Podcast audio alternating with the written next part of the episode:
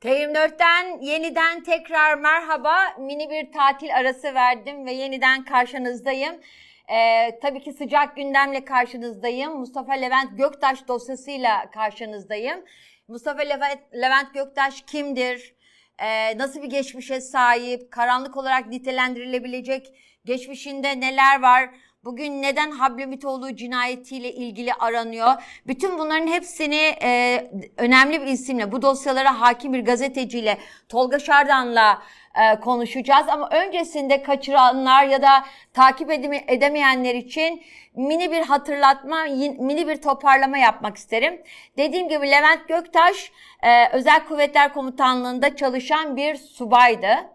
E, şimdi fotoğrafını görüyorsunuz. E, kendisi Öcalan'ı, Abdullah Öcalan'ı getiren ekip e, arasındaydı. Ve sonrasında Ergenekon davalarında yargılandı. Ergenekon davası sürecini hatırlayalım. Biliyorsunuz ki e, AK Parti iktidarıyla e, Gülen cemaati e, iktidarının diyebilirim. Çünkü devlet içerisinde bir klik olarak iktidarları vardı.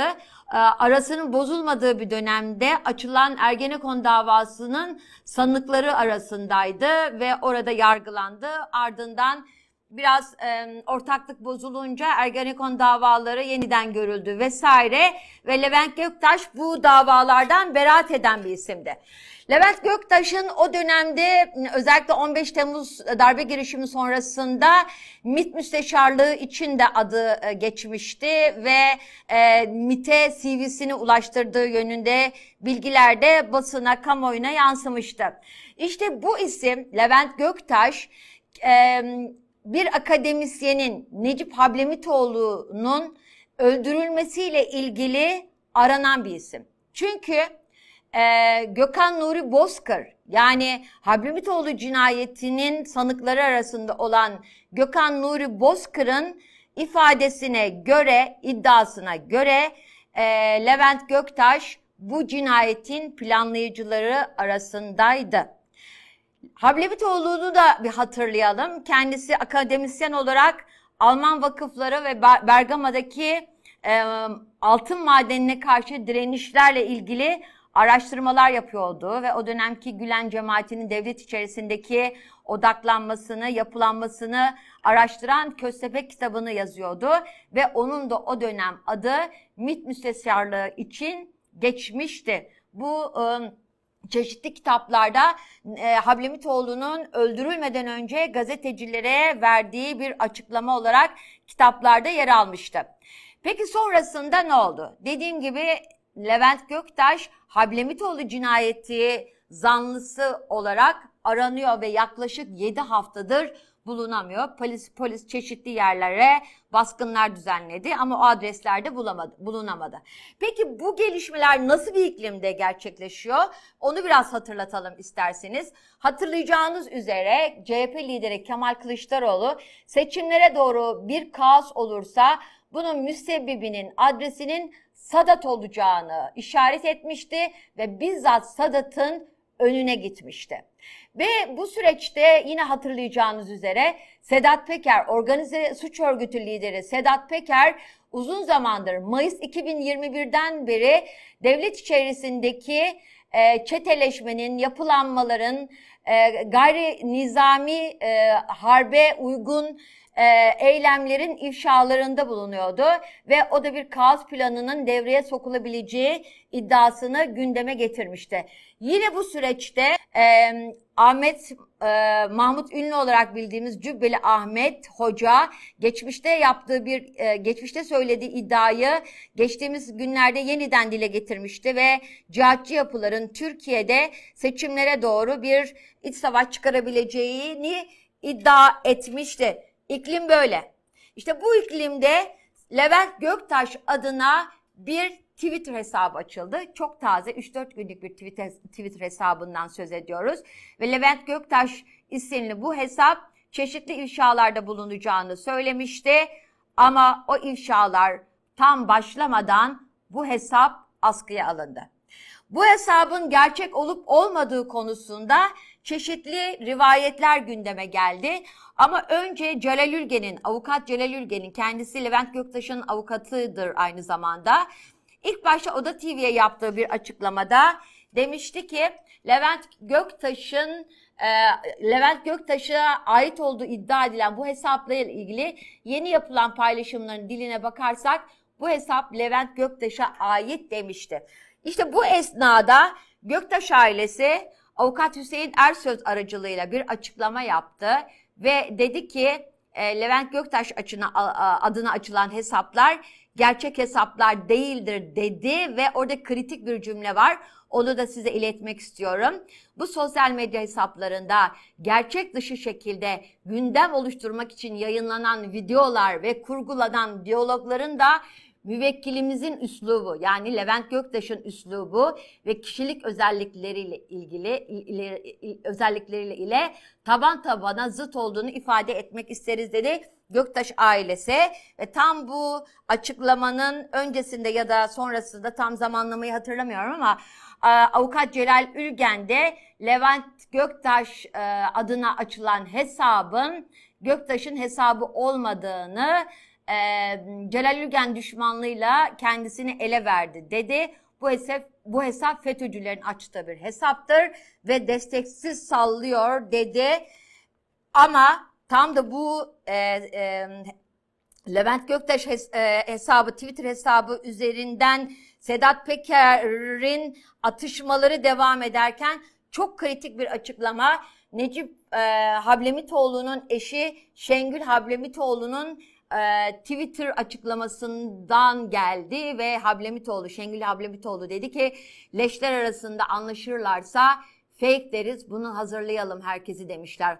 Allah belanızı verebilir mi artık bir an önce? Hukuk ve adalette maymun edildiğine göre leş pazarlıklar dönüyor belli ki. Leş adamların elinde oyuncak olmuş memleket dedi Şengül Hablemitoğlu ve CHP lideri olası kaos e, planında seçimlere doğru olası kaos planında Sadat'ı ya da devlet içerisindeki çeşitli yapılanmaları e, işaret eden Kemal Kılıçdaroğlu Şengül Hablemitoğlu'na destek vererek dedi ki mafyalar, yolsuzlar, beşli çeteler, çantacılar, örgütler, uyuşturucu baronları, komisyoncular ve soysuzlar.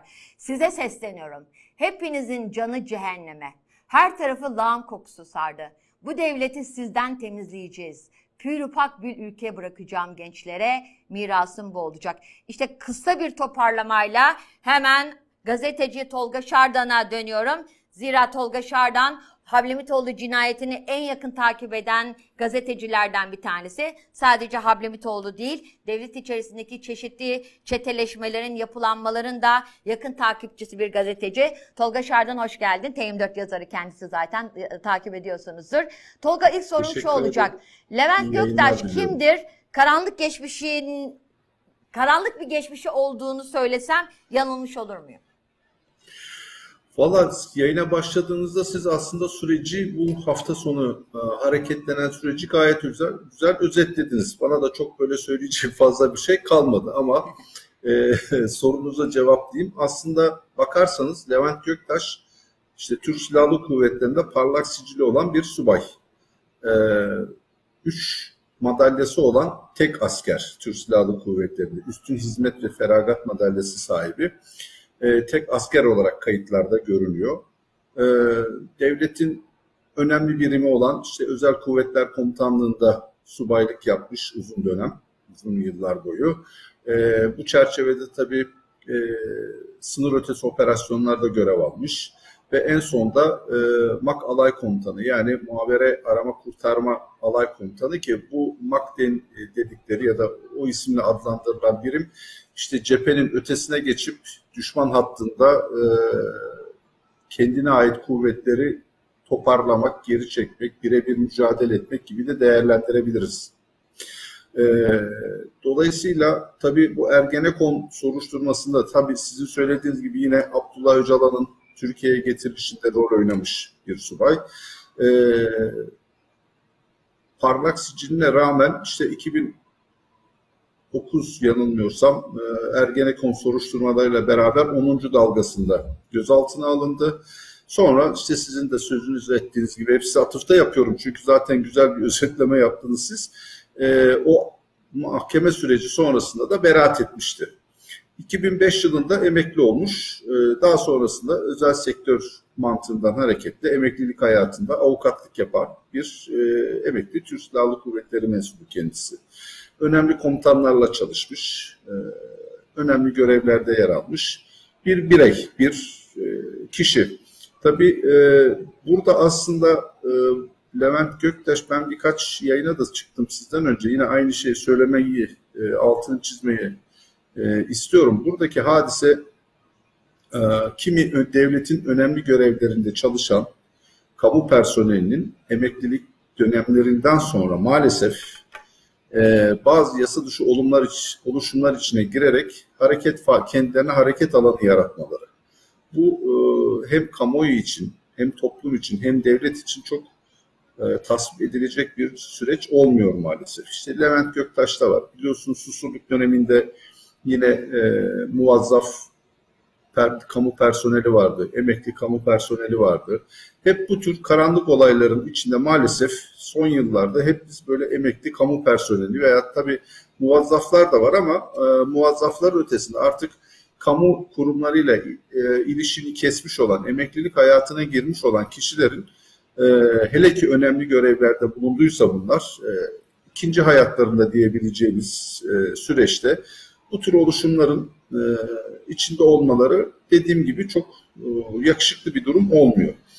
Levent Göktaş da e, bu kadar devlette 3 adet üstün hizmet madalyası alacak şekilde devlete hizmet etmiş bir e, üniformalı kamu görevlisinin, subayın emeklilikten sonra ki bu son derece normaldir yani yaşamını idame ettirmek açısından, gelir sağlamak açısından belki yaşam standartını devam ettirmek açısından yeni bir iş ortamında çalışması son derece doğal ama bu doğallığın içinde maalesef sıra dışı bir durumun da e, ortaya çıkması e, kendi adına üzücü oluyor. İşte e, avukatlık yapmaya başlamış bir kişi. Sonrasında da en son e, tabii bu arada şunu da söyle cemaatinin hedefinde olan bir e, kamu personeli. E, sonra peraat ettikten sonra 15 Temmuz oluyor. 15 Temmuz'dan sonra işte MİT müsteşarlığı ya da o dönem MİT müsteşarlığıydı. Şimdi MİT başkanlığı. MİT, e, MİT'in başına geçmek için e, kendi CV'sini e, devletin idaresine verdiğini yani daha doğrusu işte dönemin başbakanına e, ilettiği şeklinde kamuoyuna bilgiler yansımıştı. E, aynı zamanda yine o dönem faaliyette olan İçişleri Bakanlığı bünyesindeki kamu düzeni ve güvenliği müsteşarlığı için adı bir ara gündeme gelmişti. E, sonrasında bu işler olmayınca anlaşıldığı üzere avukatlığa devam etti ve e, hayatını bu şekilde sürdürmeye çalıştı. E, bugün geldiğimiz noktada da Levent Göktaş'ın Ankara'da gazetecilik yapanlar ya da yargı çevrelerini, bu çevreleri yakından tanıyanlar bilir ki Levent Göktaş'ın e, siyasetle de bağlantıları oldukça fazla. Gerek iktidar partisinde, gerek muhalefette kendi hayat görüşüne yakın olan siyasi oluşumlar içinde dostluklarının olduğu biliniyor. Tabii bunu muhalefet iktidar olarak ayırmak doğru mudur? O da ayrı mesele ama siyasette bir bağlantısı sürekli devam eden bir kişi. Ee, son dönemde de avukatlık çerçevesinde işte en son bizim gündemimize gelen, ülkenin gündemine gelen bir olay var ki o da e, iş insanı Sezgin Baran Korkmaz'la her defasında artık bunu tekrar ediyoruz Sezgin Baran Korkmaz da yine iş insanı İnan Kıraç arasındaki bir alacak verecek davasında e, İnan Kıraç'ın avukatı olarak sürecin içinde yer aldığını görüyoruz ve e, olayın çözümlenmesi noktasında da e, pay sahibi olduğu artık kamuoyunca da bilinen bir gerçek. Zaten bu adli evraka da yansımış durumda. E, tabii şunu da yine ilave edebiliriz. E, az önce söylediğim gibi emeklilik dönemlerinde e, benzer işleri yapan kamu görevlileri var ama e, onların onlara rağmen onların gibi olmayarak daha doğrusu cümleyi şöyle toparlayayım. Onlar gibi olmayarak farklı bir yaklaşım içinde olması Levent Göktaş'ı bugün bir kez daha bizim e, kamuoyunun gündemine getirdi. O da Hablemitoğlu cinayeti. Hı hı. E, zaten bir süredir Ankara Cumhuriyet Başsavcılığı özellikle 2015'te bu henüz daha darbe girişimi olmamıştı. Gülen cemaatine yönelik e, devletten tasfiye, bürokrasiden e, tasfiye süreci başlatıldığında Ankara Cumhuriyet Başsavcılığı bir e, Gülen cemaatine yönelik bir fit, e, çatı davası çalışması yapmıştı. E, o davanın eklerinde bulunan bir ifadeden hareketle başsavcılık e, Necip Abdülhamitoğlu dosyasını yeniden raftan indirdi ve üzerinde çalışmaya başladı. Dönemin başsavcı vekili ben böyle siz sormadan sürekli yo, anlatıyorum ben ama şey- yani ben çok araya girmek istemedim ama acaba Tolga biraz şeyden de bahsetsek mi? Ee, sen de, e, 14 Haziran ve 22 Temmuz yazılarında da belirtmiştin T24'teki bu cinayet yir- değil mi 2002'de işleniyor. 20 yıllık bir dosyadan Tabii, e, söz 20 yıllık, ediyoruz. Tabii. Ve sen o yazında demişsin ki o tarih olduğu için öyle. İşte son Evet. 4-5 ayda birden hızlanıyor.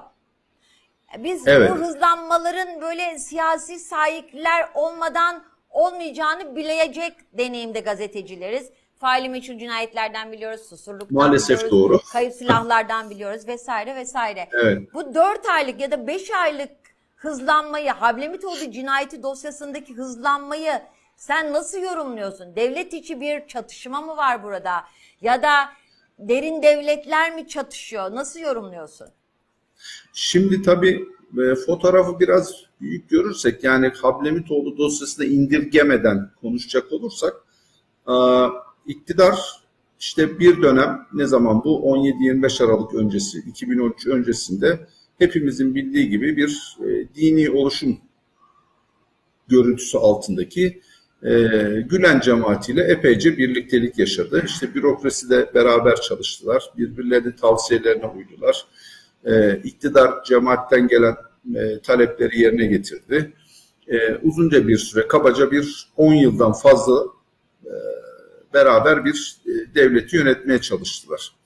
E, tabii 2013'teki bu e, yol ayrımıyla birlikte e, Gülen cemaatinin de devletten ya da bürokrasiden tasfiyesi gündeme gelince e, işte orada biraz böyle e, problemler yaşanmaya başlandı. E, sonrasında da 15 Temmuz 2016 itibarıyla e, başarısız bir darbe girişimiyle zaten bu sıkıntı doruk noktasına çıktı.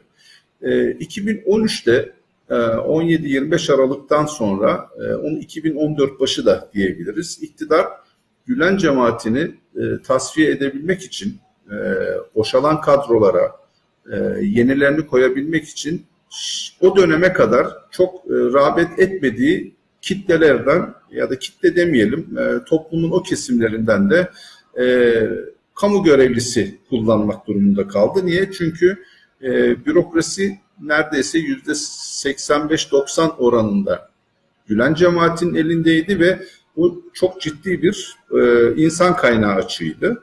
E, bu çerçevede iktidar e, işte o zaman gündemde olan e, ülkücü camiadan, sosyal demokratlardan çok böyle sivrilmeyen, e, daha böyle makul kalmış sosyal demokrat kesimden, e, ulusalcı olarak tanımlanan e, kesimden, işte farklı dini okuyucudur, yazıcıdır, işte menzilcidir, Süleymancıdır, e, Fethullahçıların dışında kalan kesimlerden destek alarak bu insan kaynağı sorununu bir nebze olsun gidermeye çalıştı. E, hatta 15 Temmuz'dan sonra da e, bu devam etti. E, ka- özellikle kanun hükmündeki kararnamelerle e, boşaltılan kamu görevlerine yine e, toplumun geniş kesiminden sağlanan e, insan kaynağıyla bu sorun çözülmeye çalışıldı. Tabii şimdi e, aradan işte 6 sene geçti 15 Temmuz'un üzerinden. E, devlette sistem biraz oturmuş oldu. Yalnız şunu da unutmamak lazım. Bu e, temiz tasfiye sürecinin de görev alan e, kitlelerin içinde ya da bürokratların içinde e, sadece iktidara yakın olan dini gruplar değil, aksine e, işte sağ milliyetçi gruplar diyebiliriz. Yine e, Alevi e, kitlelerden, gruplardan e, kamu görevlisi, Ale, e, Alevi hı. Evet onlardan, e, sosyal demokratlardan e, değişik bir e, kadrolarla bu süreç e, yürütülmeye çalışıldı. Nispeten de başarılı olundu. Bugüne geldiğimizde e, artık tabii önümüzdeki sene seçim e, malum. E, bu sefer iktidar özellikle e, bu FETÖ'yle mücadeleyi yürüten ve kendisine yakın olmayan özellikle işte ulusalcı olarak tanımlanan, Alevi olarak tanımlanan yani sosyal demokrat olan olarak tanımlanan e, bürokrasideki kamu görevlilerinin büyük bölümünden yavaş yavaş e, kurtuldu ve e, ortam tamamen daha çok işte iktidara yakın ve e, Cumhur İttifakı'nın küçük ortağı olan MHP'ye yakın kadrolarla e, dan oluşturuldu. E, bu tabi bürokrasiyi takip edenler açısından da gözle görünen bir gerçek. Tabi sokaktaki yurttaş bunu bilmez. Yani kim hangi işi yapıyor, hangi etnik kökende ya da hangi dünya görüşündeki bürokrat ne tür işi yapıyor bunu çok e, sokaktaki yurttaş bilmez. Fakat bürokrasiyi takip edenler, işte Ankara'daki gazeteciler, siyasiler, e, üst düzey kamu yöneticileri bunları çok yakinen takip ediyorlar. E, hal böyle olunca da gerçi sorunuza uzun bir yanıt oldu bu ama e, devlet Ama içinde de şu anda vermek e, anlaşılır olması açısından önemli. Hı hı. evet e, yani spesifik olarak bir e, kavga var mıdır derseniz aslında e, ben bu kavganın e, biraz dini cemaatler içinde ve dini cemaatlerle diğer yapılar içinde olduğunu düşünüyorum. Diğer yapılar Aa. derken Tolga yani e, biraz böyle hala bürokraside kalan işte Alevi kesimden bürokratlar, işte e, sosyal demokrat olarak tanımlayabileceğimiz bürokratlar. Yani e, bu müca- e, dini grupların mücadele ettiği e, karşı taraftaki kamu görevlileri ülkenin biraz daha normalleşmesi, biraz daha yelpazenin genişletilerek farklı kitlelerden, farklı gruplardan, toplumun her kesiminden insanların görev almasını sağlayıcı, e, ülkenin biraz daha ileriye götürülmesi için bir takım çalışmaların önünün açılmasını sağlayıcı türde e, çalışmalar yürüten bürokratik kesim. Fakat tabii bunlarla e, biraz bir uyuşmazlık olunca e, işte en çok bildiğimiz gibi e, Türk Silahlı Kuvvetleri'nde, mülki idarede, emniyette, kimi bakanlıklarda daha çok bu e, menzil grubu yani işte dini bir grubun e, daha çok etkin olduğunu görüyoruz. E, ben devletteki e, bu tartışmalı süreci böyle okuyorum açıkçası. Yani bunu biz burada şimdi Hablemitoğlu sürecine örtüştürürsek e, kanımca biraz yanlış yapmış oluruz. Yani bunu bu şekilde değerlendirmemek lazım ama Levent Göktaş'ın bireysel olarak e, bu sürecin içinde yer alması e, bana da biraz enteresan geliyor. Şöyle ki, e, buyurun. Yo yo ben şeyi soracağım hani Ha- Hablemitoğlu'na sıkıştırmamak gerekir dediğin yeri anlıyorum ama bir taraftan da herhalde herkesin kafasında şu soru vardır diye düşünüyorum Tolga. Yani e, Gökhan Nuri Bozkır işte kaç yıldır Ukrayna'daydı geldi ya da getirildi. İşte Erdoğan MİT operasyonuyla getirildiğini açıklamıştı o dönem hatırlarsın. Yani orada bir siyasi irade var gibi geliyor bana. Yani bunun adı e, belki kod adı Hablemitoğlu cinayeti e, vesilesiyle olabilir ama sanki siyasi bir irade bu dosyayı raftan bir amaçla indirdi gibi geliyor bana.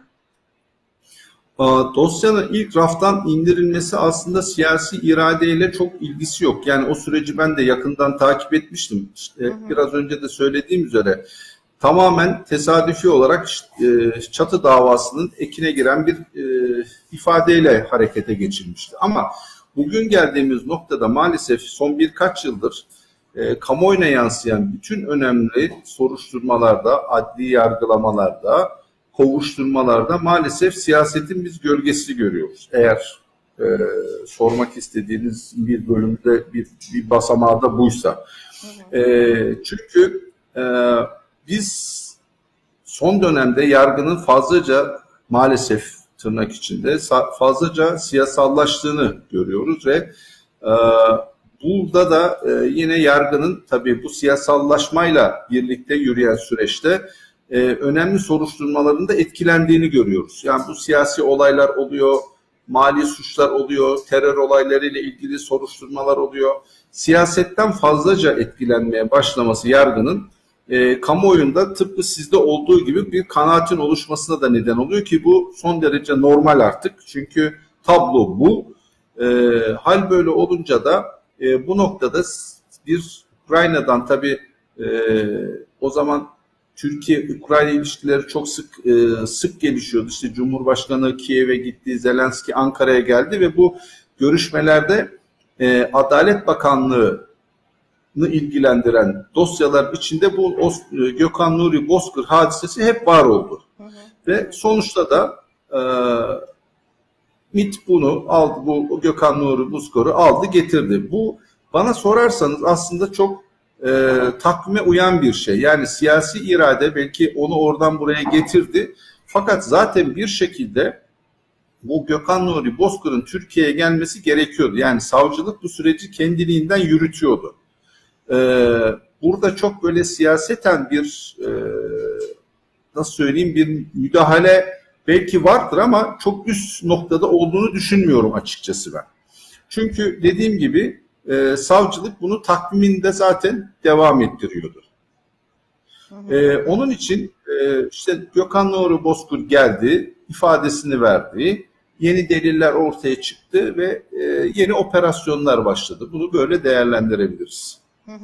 Peki Tolga Şardan e, senin hem dediğim gibi Haziran'daki hem Temmuz'daki yazılarında e, işte Levent Göktaş'ın bulunamaması işte değil mi adresleri operasyonlar yapıldı evet. ve bulunamadı İstanbul Antalya senin yazılarında vardı zaten bulunamaması bir köstebek şüphesini e, uyandırıyor diye e, yazının tonu havası buydu. Evet. Göktaş'ın evet. bulunamaması sence garip değil mi? Şimdi Levent Göktaş gibi bir kişinin bulunamaması evet garip bir kişi. Çünkü e, sonuç itibariyle az önce de söyledim Levent Göktaş siyasetle de bağlantıları olan bir e, kişi, bir avukat, bir hukuk insanı. E, tabii bulunamamasının arkasında ne yatıyor onu önümüzdeki dönemde biraz daha olayın e, seyriyle alakalı bağlantılı olarak anlayacağız. Ama şunu söyleyebilirim. E, son dönemde yine e, maalesef diyerek e, bazı büyük operasyonlarda, soruşturmalarda e, olayın önemli isimlerinin yurt dışına e, firarında içeriden aldıkları bilgilerin olduğunu biliyoruz. SBK'da bunu biliyoruz mesela. Sedat Peker'de. Efendim Sezgin Baran Korkmaz da var. Sedat Peker'de var. E, hatta e, TODEX'ci e, Fatih evet. tam şu anda hatırlayamıyorum. O olayın e, kahramanı olan kişinin yurt dışına gitmesinde de yine içeriden bilgi alınması var. Yani devlette bu noktada bir e, zafiyet var. Ha, bu noktada görevli kamu personeli belki e, kişisel ikballeri için belki de e, farklı amaçlar doğrultusunda bir istismar yoluna giderek maalesef bu konuda bilgileri sızdırıyorlar ve bu kişiler de bir şekilde firar ediyor. Şimdi mesela en son İstanbul'da Sarallar operasyonu yapıldı evet. hatırlarsanız. Sarallar operasyonunda da birinci derece sorumlu olan İlyas Saral ki namı diğer Alaaddin Saral yok ortada. Yurt dışında olduğu iddia ediliyor. Ve bu noktada da yine içeriden bilgi sızdırılmış olması muhtemel. Niye muhtemel diyoruz? Çünkü hedef kitlenin büyük bölümü yakalanıyor. Ne hikmetse olayın lideri yakalanamıyor. Zaten e, sizden önce sabah başka bir televizyon kanalında Hüseyin Ersöz Göktaş'ın avukatı Hüseyin Ersöz de benimle beraber bir yayına katıldı. Orada avukat bey e, 8 Haziran günü e, Levent Göktaş'ın kızının kendisini aradığını ve polisin eve geldiğini söylemesi üzerine e, Levent Göktaş'la irtibat kurduğunu ve Levent Göktaş'ın da evet bundan haberim var diyerek cevap verdiğini açıkladı. Şimdi zaten Levent Göktaş gibi devletle, kamu personeliyle gerek asker olarak, gerek hukuk insanı olarak, gerek siyaset olarak e, siyasetle olan yakınlığından dolayı girift ilişkileri olan bir kişinin bunu bilmemesi mümkün değil. Kaldı ki zaten Levent Göktaş'la ilgili süreç biraz da böyle e, tabiri caizse davul zurnayla geldi. Çünkü ilk operasyon 6 Şubat'ta yapıldı. Levent Göktaş'ın da gözaltına alınma kararı verildiği 8 Haziran. Yani arada 4 ay var. Bu 4 ayda ne tür pazarlık yapıldı? Pazarlık yapıldı mı? Kimlerle ilgili ne değerlendirmeler yapıldı? Açıkçası onu şu anda bilmiyorum. Ben bilmiyorum en azından. Ve e, çok da öğrenmek gibi bir e, şu aşamada bir amacım yok. Niye yok? Yani dosyada zaten kısıtlama kararı var. E, avukatlar da yeteri kadar e, bilgi alamıyorlar.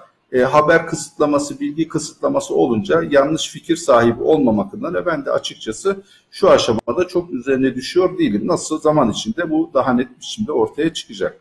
Fakat bu işte içeriden bilgi alma, köstebek hadisesi maalesef e, son dönemde ülkenin en büyük zaaflarından birisi ve e, kimi zamanda kimi olaylarda maalesef ortaya çıktığı üzere söylüyorum.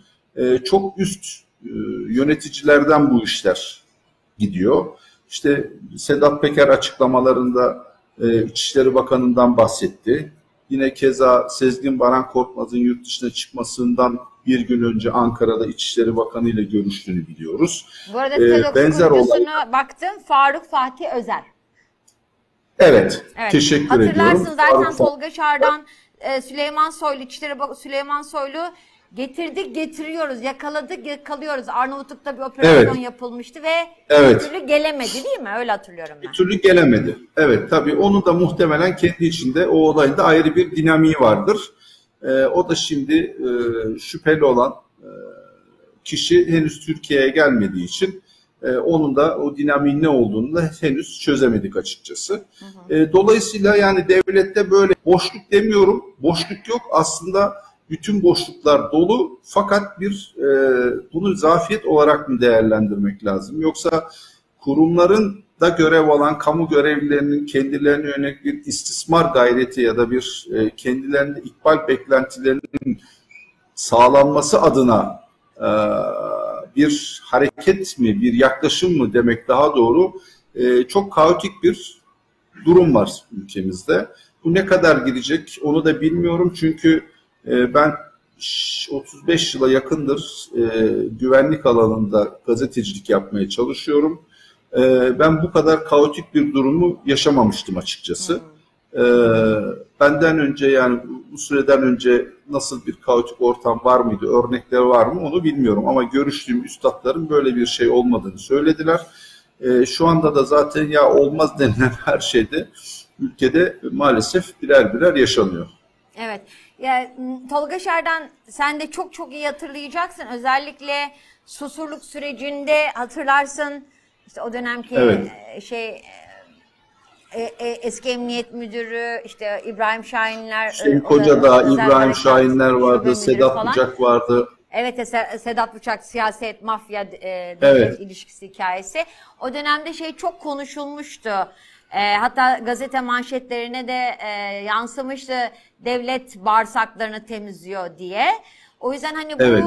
e, bugünkü yaşanan tablo işte ben yayın açarken uzun bir girizgah yaptım. Seyirciler biraz daha kaçıranlar içerisin için biraz fo- fotoğrafı oluşturmak açısından bir uzun girizgah yaptım. Orada da işte hani siyaset e, siyasetteki kaos ya da siyasetteki kirlenme, siyasetteki yozlaşma devlete e, temerküz ettiğinde e, bazen bu safraların atılma operasyonları olabiliyor. Susurluk deneyiminde yaşadığımız gibi. O yüzden siyasetten çok ayrı ele alamıyorum ben kendi adıma. Peki şunu Ee, doğru bir ben. yaklaşım. Hı hı. E, Levent Göktaş hesabı açıldı ya, sonradan kapatıldı. Sen de takip etmişsindir. Yani sen, Evet, bugün sen sabah nasıl bir koku alıyorsun? Bir hesap açıldı, önce onun dediler belirli çevreler tarafından, sonra yok dediler. Sonra video yapacağım dedi. Ondan sonra Suriye, MİT tırları vesaire bu tür tweetler atıldı. Birden hesap askıya alındı. FETÖ'cüler kurdu denildi vesaire. Bir koku alıyor musun? Yani bir bulanıklık var değil mi? Ben öyle hissediyorum siyaseten. Şimdi bulanıklığın ötesinde Candan şöyle ki 2-3 gündür Hablemitoğlu olayının merkezinde bir bir takım gündemde gelişmeler yaşanıyor. E, Bu noktada bu işin sorumlusu Adalet Bakanlığı'ndan herhangi bir açıklama yok. E, siyasetten bir açık yok. Yani siyasetten kastımız iktidarı kastediyorum. Herhangi bir açıklama yok. Bu olay belki iktidara doğrudan yönelik olmasa da Hablemitoğlu cinayetini kastediyorum. Aslında AKP iktidarının göreve başlamasından 45 gün sonra gerçekleşmesi sebebiyle iktidarın çözmesi gereken fail meçhul cinayetlerden bir tanesidir. Yani siyaseti yöneten devletin bu noktada üzerinde sis perdesinin kalmamasını sağlamak adına bu cinayeti çözmesi bu topraklar için önemli bir şeydir. Dolayısıyla hem yurttaşa olan hem topluma olan görevi icabı hem de tarihe iz düşmek açısından bu iktidarı bu cinayeti bir kere çözmesi gerekiyor. Tüm şeffaflığıyla hiçbir soru işaretlerine e, gerek bırakmadan bu işi çözmesi gerekiyor. Fakat üç gündür e, bu konuda herhangi bir açıklama yok. Muhtemelen bundan sonra da olmayacaktır bu konuda. İşte e, sürekli... Hatta Tolga e, sen yazında şey demişsin son yazında e, takip askıya alındı galiba. Evet, e, benim edindiğim bilgi o şekilde. Çünkü onun da gerekçesi şu, e, en son İstanbul'a tekrar e, firar ediyor İstanbul'dan Levent Göktaş. Bir tekrar İstanbul'a gelişi aradan 10 gün geçmesiyle dikten sonra İstanbul'a tekrar hmm. geliyor Antalya'dan hmm. ve burada Kıraça Holding'in yani daha önce beraber çalıştığı ya da e, avukatlığını yaptığı İnan Kıraç'a ait olan holding binasına giriyor ve holding binasından sonra bir türlü bir daha e, kendisinden her haber alınamıyor. Bu döneme kadar işte kamuoyuna da daha önce yansımıştı. E, Antalya'daki görüntüleri var, İstanbul'daki görüntüleri var, araba görüntüleri var. E, Kıraça Holding'de girdikten sonra bir daha e, herhangi bir görüntü alınamaması, herhangi bir sinyal alınamaması e, savcılığı da harekete geçirdi.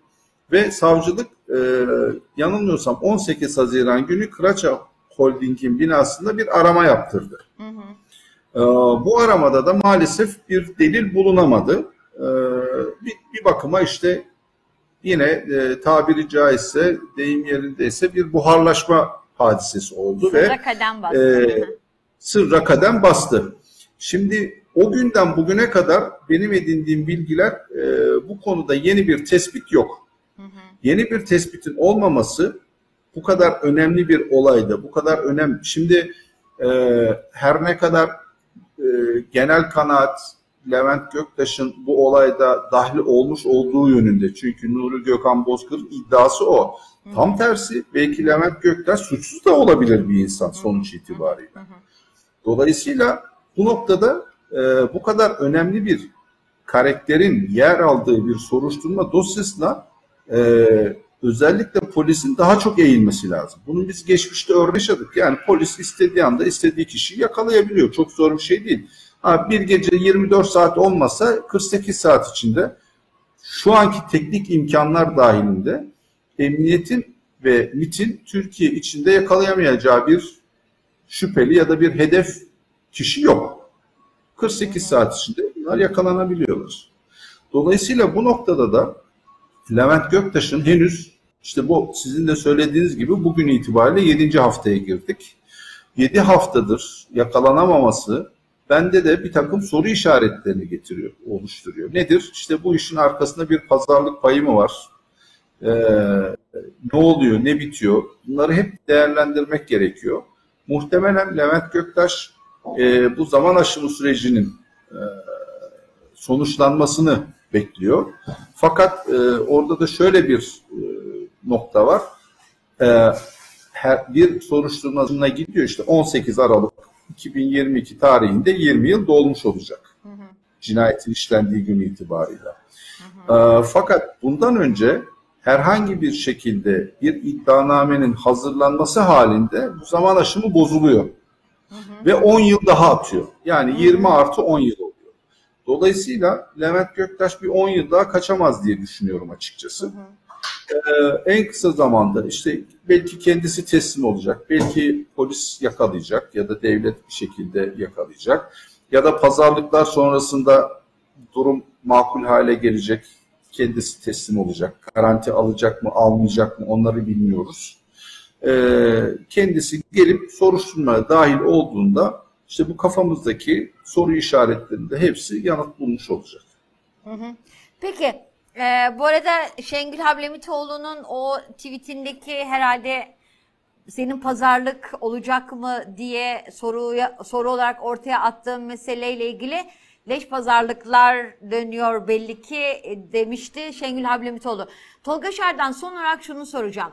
Sedat Peker'i biliyoruz. O da işte yaklaşık bir yıldır ifşaatlarda bulunuyor. Evet. Şu an dolaylı ifşaatlarda bulunuyor. Daha kısmi, daha kontrollü ifşaatlarda bulunuyor. Seçimler iki ay kala da daha fazla görüntülü ifşalarda, ifşaatlarda oluc- bulunacağı iddia ediliyor Emre Olur tarafından. Şunu soracağım. Sedat Peker'le Levent Göktaş adını alan hesap her kimse bilmiyoruz onu Levent Göktaş Evet. mı FETÖ mü onu bilmiyoruz. O hesap arasında böyle garip bir sürtüşme oldu. Ee, Levent etkileşim Göktaş oldu. dedi ki- Levent Göktaş adına açılan o hesap dedi ki "Em, ben Sedat beni Sedat Peker'le karıştırmayın, benzetmeyin. Ee, konuşursam devlet çatırdar e, falan filan gibi ifadeler kullandı ve Sedat Peker çok alındı ve baya bir ağır ifadelerde bulundu. Yani şunu sormak istiyorum. O hesapla, Levent Göktaş adına açılan o hesapla e, Sedat Peker'in bu nedenle sürtüşmesi bana çok komik geliyor. O yüzden eğer bir devlet içi yapılanmalardan söz edeceksek ki geçmişte vardı hala da var olduğunu e, kabul edebiliriz. Orada bir sürtüşme mi var yoksa e, sen nasıl değerlendiriyorsun bu meseleyi? Son sorum da bu. Şimdi bugün evet bugün itibarıyla e, hem e, Celal Ülgen'in avukat Celal Ülgen'in e, açıklamasına ina- e, itimat etmek zorundayız. Yani kendisi bu olayın hesabın FETÖ tarafından FETÖ'cüler tarafından açılıp yönetildiğini an- anlattı, duyurdu. E, keza Hüseyin Ersöz de bunu söylemedi ama hesabın kendilerine ait olmadığını ya da aileye ait olmadığını açıkladı. Şimdi burada bir e, üçüncü bir taraf var gibi görünüyor. E, üçüncü tarafın kim olduğunu şu anda bilmiyoruz. Yani Levent Göktaş var, Sedat Peker var, bir de üçüncü bir taraf var. Şimdi ben burada şunu görüyorum. Ee, Sedat Peker karakter yapısı itibarıyla çok agresif bir kişilik. Ee, olaylara çok kolay reaksiyon veren, çok kolay e, tepki gösteren bir kişilik. Bunu daha önceki video yayınlarından da biliyoruz. Ee, bence eğer bu üçüncü taraf her kimse nasıl bir yapıysa, kişi mi, yapı mı, ben burada Levent Göktaş'ın üzerinden biraz Sedat Peker'i tetiklemek istediğini düşünüyorum. Ve Sedat Peker'in o işte e, iki ay kala gibi bir takvim vermesi, seçimlere iki ay kala bir takvim vermesi hadisesinde e, ortadan kaldırmak için Peker'i biraz daha tetikleyip şu günlerde bir şeyler yapmasını isteyen bir e, taraf diyelim biz ona. İşte yapı, kişi, her kimse, grup. E, böyle olduğunu düşünüyorum. Yani buradaki amaç şimdi e, Levent Göktaş'ı tanıyanlar var. Ben tanımıyorum açıkçası. E, bu pozisyonda da Levent Göktaş gibi bir kişiliğin durduk yere niye Sedat Peker'i hedef alması gerekir? O da tabii ayrı bir şey. Yani kendi konumu ayrı, Sedat Peker'in konumu ayrı.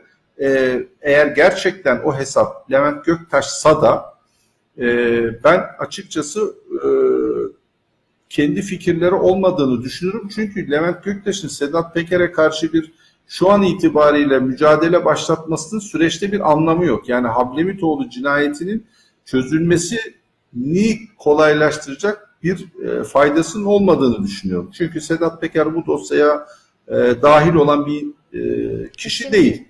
Dolayısıyla evet burada e, Sedat Peker'i tetikleyerek aslında e, yine ufak tefek bir şeyleri gündeme getirmesini sağlamak olabilir. Uzun vadede yine Sedat Peker'i konuşularak Sedat Peker'in üzerine e, dikkatleri çekerek onun hareketinin kolaylaştırmak. Kolaylaştırmaktan kastım şu, çabuklaştırmak diyelim. Yani açıklamalarını, farklı açıklamalarını yapmasını kolaylaştırmak adına bir tetikleme e, algısı oluşturmak için onu hedef aldığını düşünüyorum. Evet Tolga Şardan çok teşekkürler ama herhalde günün sonunda e, sen de ben de bunu, şunu söyleyebiliriz. Yine gerçekten suların bulanık aktığı, daha da bulandırılacağı bir sürece Maalesef. giriyoruz belli ki. Yazık. O yüzden gazetecilik açısından çok dikkatli olmamız gereken, gerçekten o editoryal süzgeçlerin çok titizlikle örülmesi gerektiği bir süreçten geçiyoruz değil mi? Sen de böyle düşünüyorsundur eminim. Ee, haklısınız. Ee, şimdi e, son dönemde yine hep belki son dönem diyorum ama maalesef yani bunu bir takvimini verememekle beraber e, son yıllarda ben artık e, bana ulaşan resmi belgelere bile kuşkuyla bakıyorum. Çünkü teknoloji son derece gelişti. E, hemen her belgenin, her kaydın sahtesi yapılabiliyor. E, farklı amaçlar için hazırlanmış olan e, sahte, orijinal olmayan belgeler e, uçuşabiliyor. Dolayısıyla ben e, artık kaynaklarımı da bunların doğru olup o mesela bundan 10 yıl, 15 yıl önce bilgisayar teknolojisi, bilişim teknolojisi bu kadar gelişmeden önce ben bana ulaşan bel- belgelerin %95 doğru olduğunu hep kabul ederdim. E, Çünkü yani onun sahtesini hazırlayabilecek bir teknoloji henüz icat edilmemişti. Fakat bugün geldiğimiz noktada artık her şeyin sahtesi yapılabildiğine göre, üç boyutlu yazıcılar bile olduğuna göre bunları hesap ediyorum. Bana gelen her türlü belgenin bu sefer de teyidini almak için tekrar ulaşabildiğim kaynaklara e, soruyorum. İşte oradan da kesin teyit aldıktan sonra artık dikkate alma durumu oluyor. Bizim mesleğimiz maalesef e, bu süreçte evet tabii yani hep septizm üzerine gidiyor ama e, önümüzdeki dönemde daha sıkıntılı e, günler yaşayacağız gibi geliyor. Evet, e, dediğin gibi gerçekten gazetecilik, gerçek gazetecilik tabii ki. Tekrar yeniden sınavda olacağı, sınava sokulacağı, e, sınava tabi tutulacağı bir süreçten geçiyoruz, geçeceğiz gibi görünüyor. Tolga Şardan çok teşekkürler. Herhalde bu Levent ederim. meselesi e, bugünden Bugün yarın hemen sönüm- sönümlenecek bir mesele e, değil gibi Evet, duruyor. değil.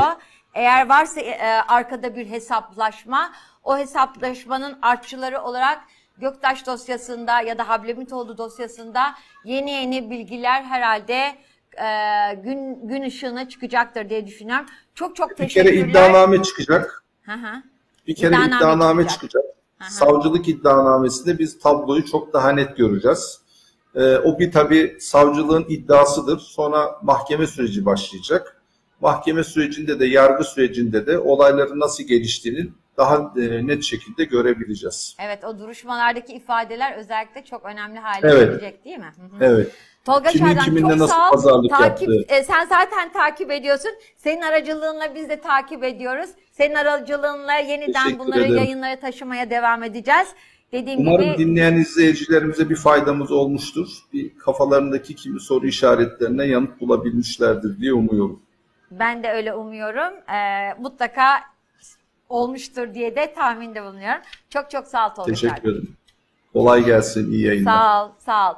Evet TM4 takipçileri Tolga Şardan'la Levent Göktaş dosyasını enine boyuna konuşmaya çalıştık. Tabii ki siyasi e, veçeleri var mı bunu da biraz irdelemeye çalıştık. Zira bu tür dosyalarda siyasi irade devreye girmeden gelişme olması mümkün değil. Tarihi dosyalardan, tarihi olaylardan, tarihi e, geçmişte yaşanan e, olaylardan bunu çok çok iyi biliyoruz.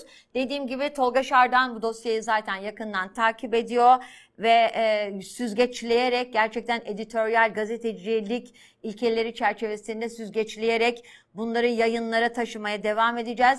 Levent Göktaş bir tuğla, o tuğla çekilir mi? O tuğla e, nereleri sarsar, sarsar mı bunları bilmiyoruz.